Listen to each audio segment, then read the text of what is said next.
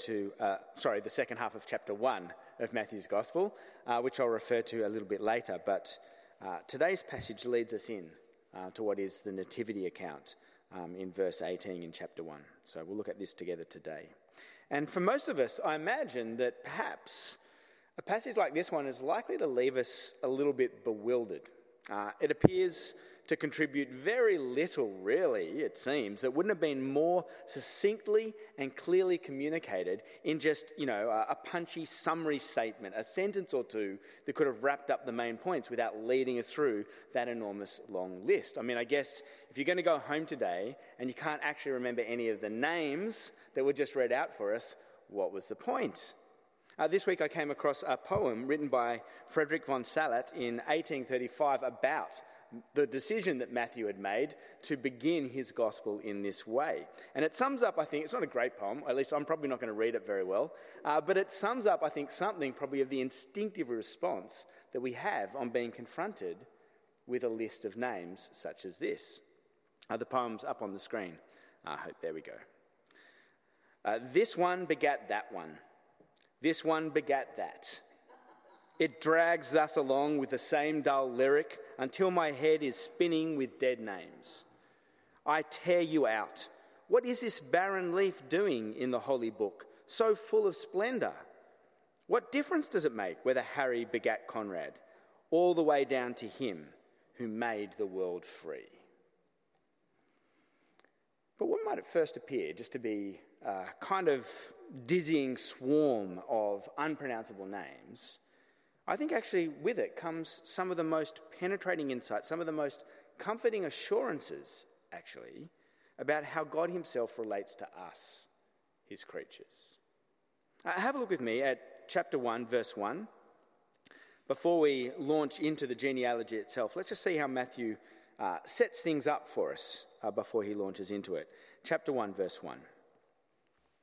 There Matthew begins. This is a genealogy of Jesus, the Messiah, the son of David, the son of Abraham. In speaking of Jesus as son of David and son of Abraham, I think I've got a little slide up there uh, for the screen just to sum it up for us. Uh, Matthew is framing Jesus as one who might fulfill the hopes of both ancient men, what, which each ancient man represented. Abraham's calling, of course, from God was to bless the nations of the world. King David's call from God was to embody God's rule here on earth, the rule of heaven on earth. And I guess in calling Jesus a Messiah, Matthew is saying that Jesus is the one who is to embody the hopes that were represented in both those two men, Abraham and David. Where on earth might such a, an exceptional person originate from? One who could possibly fulfill the expectations both of Abraham and David in the one person. Now, humans have had this long and rather unsavory interest in trying to breed a better kind of person. Uh, long before the Nazis made it infamous, even the Greek philosopher Plato had promoted the practice of eugenics, of breeding in order to try and produce a better human, a better person. Uh, Alexander Bell, of inventing the telephone kind of fame, he proposed controlling immigration for eugenic purposes to attempt to ensure that only certain genetically worthy persons would be welcomed into his country, into Scotland, so that the value of the people of the nation wouldn't be compromised or diluted or watered down. The scientist, the UK scientist Marie Stopes, advocated eugenics and forced sterilisation to ensure that only the most consistently worthy specimens of humanity might be allowed to reproduce and to shape and influence the future generations. But when we examine the bloodline of Jesus, the Messiah, God has a surprising habit of disrupting such horrific human tendencies to control. God has this habit of wonderfully using and honouring those who others might be tempted just to dismiss and overlook altogether. The vast majority of Jesus' genealogy is expressed almost exclusively in that rather monotonous repeating pattern of this person was the father of that one, And that one was the father of that one. Over and over again, the whole way through almost. So, when it is that Matthew begins to depart from that stubbornly repeating pattern, he does so in order to grab our attention and focus our attention on those things that he wants us to pay particular, careful attention to. And at several key points in Jesus' genealogy, I wonder if you notice this, Matthew interrupts the father of, father of, father of, father of pattern with an unexpected mother of instead. Have a look with me from verse 2 and see if you notice these kind of disruptions to the regular pattern. Verse 2 Abraham was the father of Isaac, Isaac, the father of Jacob, Jacob, the father of Judah and his brothers, Judah, the father of Perez and Zerah, whose mother was Tamar, Perez, the father of Hezron, Hezron, the father of Ram, Ram, the father of Minadab, Amminadab, the father of Nahshon, Nahshon, the father of Salmon, Salmon, the father of Boaz, whose mother was Rahab, Boaz, the father of Obed, whose mother was Ruth, Obed, the father of Jesse, and Jesse, the father of King David.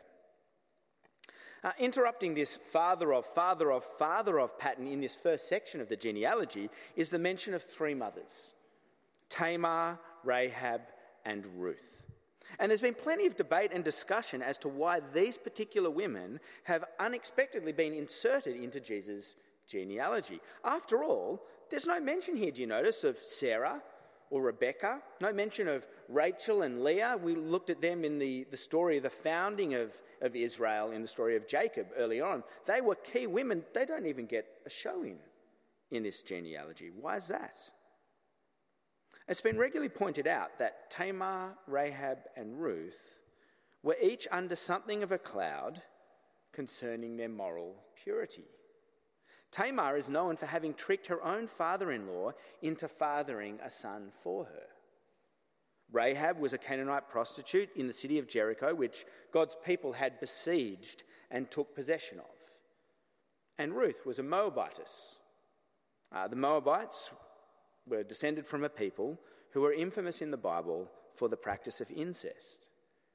And I've heard it said on not one or two occasions, on quite a few occasions, that perhaps this is a picture of just how gracious God is, that it includes such women of dubious character amongst God's chosen people. But that suggestion actually makes little sense to me. For most of the men in this passage were far more morally compromised than any of these three women ever were.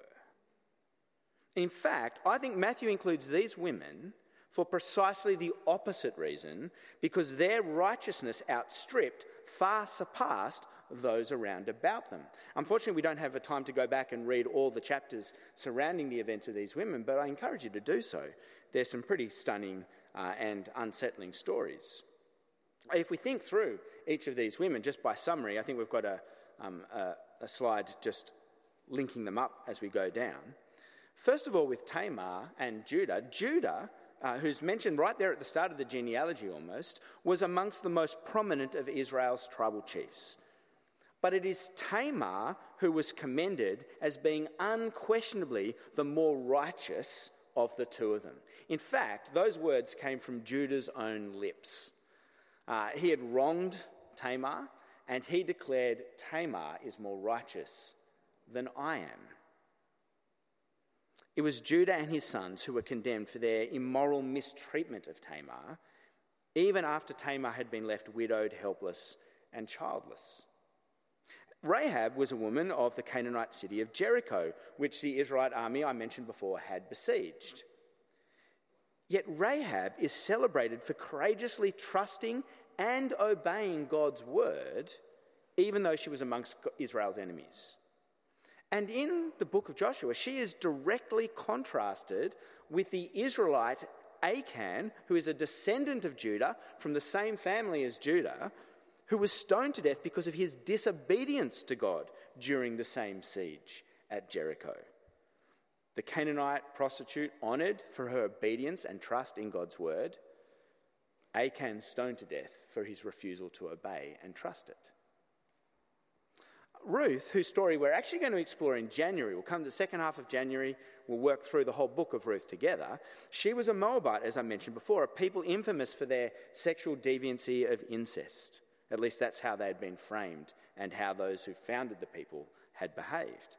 Yet Ruth proved to be a more righteous and faithful follower of the God of Israel than even her Israelite mother in law Naomi had. Naomi, not surprisingly, and her husband and her sons were also descendants of Judah. They all lost hope in God's promises, abandoned them. They left Israel, assuming that God wasn't going to keep his promises. Ruth trusted God's word in the way in which they didn't. I wonder if you notice the pattern here. Judah was the most prestigious tribe in Israel. This is the family line of Judah that's represented here in, in Matthew before us. The tribe from which all of Israel's great kings would come. And yet it wasn't through the big names, through those who were ethnically speaking most pure, through the powerful or the influential players of Judah's family tree that God ultimately delivered the great King David, down in verse 6. Rather, it was through the outstandingly righteous lives of otherwise overlooked women, such as Tamar, Rahab, and Ruth. God doesn't depend upon the strength, the might, or the influence of human flesh to achieve his purposes. Each of these women were included unexpectedly, very unexpectedly, in Israel's nation and community. Instead, God often works through the righteous faithfulness of those who would be otherwise overlooked and paid no attention to at all. In fact, it's often the most capable, the most charismatic, the most mighty and influential who end up doing the greatest dishonor to God's plans and purposes, who most dishonor God promises. And we're confronted with this sobering reality as the fourth mother is introduced into Jesus' genealogy in the second half of verse 6. Have a look at verse 6 again with me. Uh, having spoken about uh, Ruth, uh, who gave birth to Obed, and then Jesse, we read verse 6. And Jesse, the father of King David, David was the father of Solomon, whose mother had been Uriah's wife. Here we're not even told who the mother of King David's son Solomon was. Rather, somewhat surprisingly, we're told who she once had been. Notice that she not even telling us who she was now, the, the wife of David, we're told who she had once been, who she'd previously been. That is the wife of Uriah, the wife of one of King David's own military commanders. King David of Judah had used his power and privilege, his position, his charisma, his influence to forcefully take another man's wife and then kill the husband in order to hide his adultery. Far from being an asset to God's plans and purposes, at least in this instance, David's power and privilege in the tribe of Judah, his position, charisma, and influence, pulled a generational thread in Jesus' family tree that ended up unraveling everything in the most devastating manner. I wonder if you've ever tried to fix a little bit of a loose thread on your clothing. You just it's only a tiny little bit. I'm just if I just bite it off or just give it a little tug, I can get rid of it. No one will notice. It'll be gone. And all you find yourself doing is pulling a longer and longer thread. It just keeps unraveling. That's almost what we see happening here from verse 6 down to verse 11. A, list of a whole bunch of kings following on after King David, but ending up in verse 11, we're told, with the entire nation going into exile in Babylon, conquered by a foreign army, taken as prisoners to another nation. Interestingly, there are no unexceptional, no messy inclusions in Jesus' family line between verses 7 to 11. I don't know if you noticed that. It's just a line of kings, one after the other, all the way down. No messy foreigners or unexpected people inserted in. And yet, what we end up with is not glory, but rather disaster and heartache in the exile. See, human ideals, human ideas of status, standing, and influence rarely ever serve or secure God's purposes. In fact, they very often compromise and contaminate what God has promised to do. Uh, in verses 12 to 15, the last little section of our passage, we read that the royal line of Judah does survive the exile. They do come back, but they really go nowhere. We know almost nothing about anyone in this last third of Jesus' genealogy. It certainly never again reaches the heights of David. I wonder if you notice this as we read through. There's a whole lot of kings listed in the last two thirds of this genealogy, but only King David is given the title king. The others are just mentioned by their names. No one ever lives up to what had been achieved in his birth. From him, everything just began to unravel.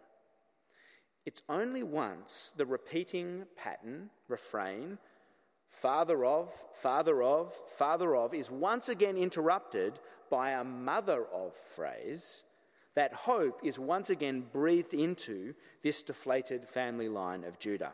Read with me the last verse of the genealogy, verse 16.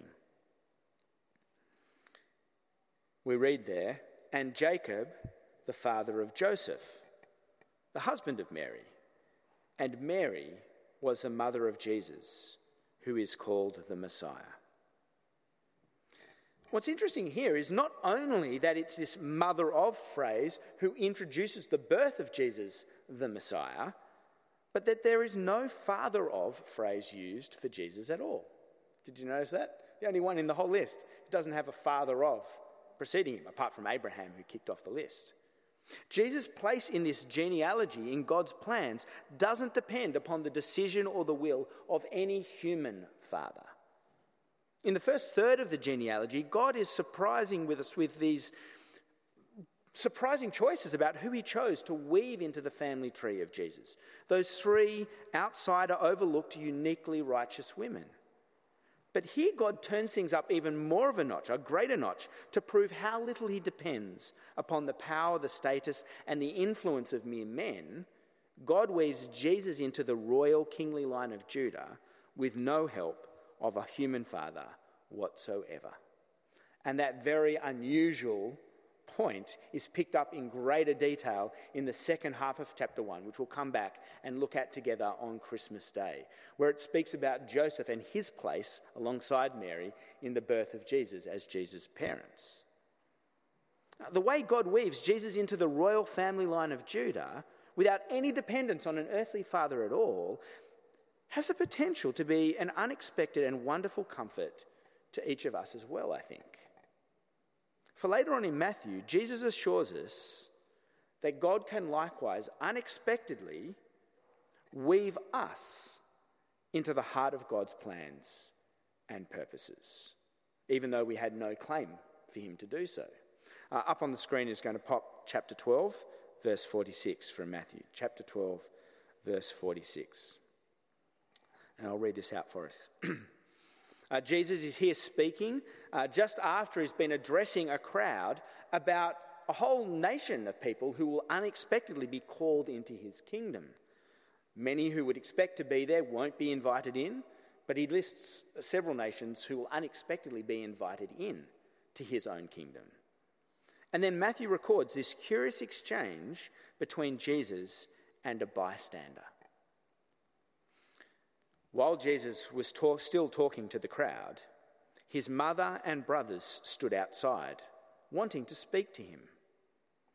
He replied to them, Jesus replied, oh, sorry, someone told Jesus, Your mother and brothers are standing outside wanting to speak to you. Jesus replied to him, Who is my mother? Who are my brothers? Pointing to his disciples, he said, Here are my mother and my brothers. For whoever does the will of my Father in heaven is my brother and sister and mother. In the context of these verses, to do the will of the Father is to respond in trust to the announcement that Jesus is the Messiah. That's what Jesus had just been speaking about earlier in the chapter.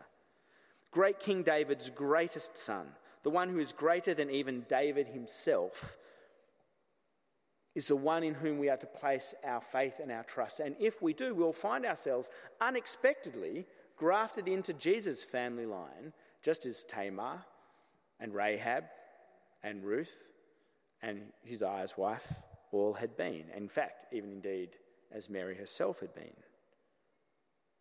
As was the case repeatedly with Jesus' own genealogy, through Jesus the Messiah, God is able to weave even the most unacknowledged and overlooked of us into the very heart of God's plans and purposes, into his kingdom and into his family as well.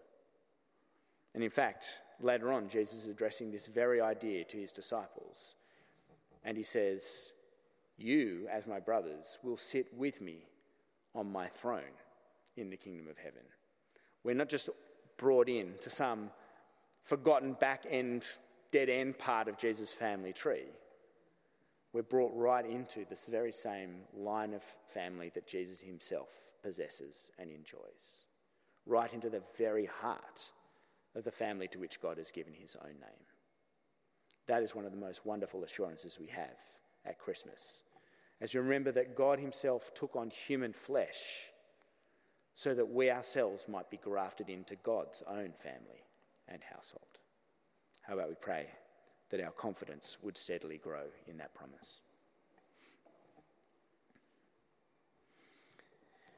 Dearest Father, we reflect on a passage as this one that seems so distant uh, and remote from us.